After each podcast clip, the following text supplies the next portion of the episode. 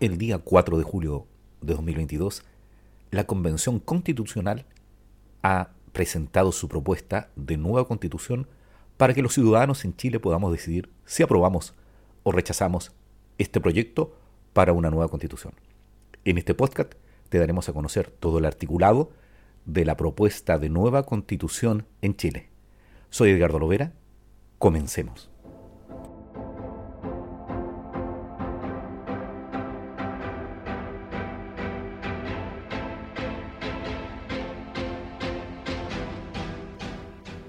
Artículo 44. 1. Toda persona tiene derecho a la salud y al bienestar integral, incluyendo sus dimensiones física y mental. 2.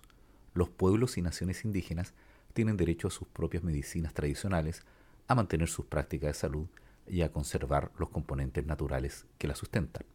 3. El Estado debe proveer las condiciones necesarias para alcanzar el más alto nivel posible de la salud, considerando en todas sus decisiones el impacto de las determinantes sociales y ambientales sobre la salud de la población. 4. Corresponde exclusivamente al Estado la función de rectoría del sistema de salud, incluyendo la regulación, supervisión y fiscalización de las instituciones públicas y privadas. 5. El Sistema Nacional de Salud es de carácter universal, público e integrado. Se rige por los principios de equidad, solidaridad interculturalidad, pertinencia territorial, desconcentración, eficacia, calidad, oportunidad, enfoque de género, progresividad y no discriminación. 6. Asimismo, reconoce, protege e integra las prácticas y conocimientos de los pueblos y naciones indígenas, así como a quienes las imparten conforme a esta Constitución y la ley. 7. El Sistema Nacional de Salud podrá estar integrado por prestadores públicos y privados, la ley determinará los requisitos y procedimientos para que prestadores privados puedan integrarse a este sistema. 8. Es deber del Estado velar por el fortalecimiento y desarrollo de las instituciones públicas de salud. 9. El Sistema Nacional de Salud es financiado a través de las rentas generales de la Nación.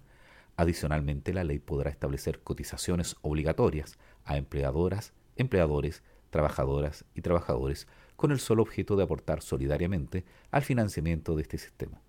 La ley determinará el órgano público encargado de la administración del conjunto de los fondos de este sistema. 10.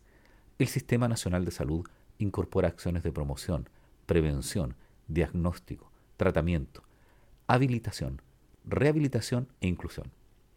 La atención primaria constituye la base de este sistema y se promueve la participación de las comunidades en las políticas de salud y las condiciones para su ejercicio efectivo. 11. El Estado generará políticas y programas de salud mental destinados a la atención y prevención con enfoque comunitario y aumentará progresivamente su financiamiento.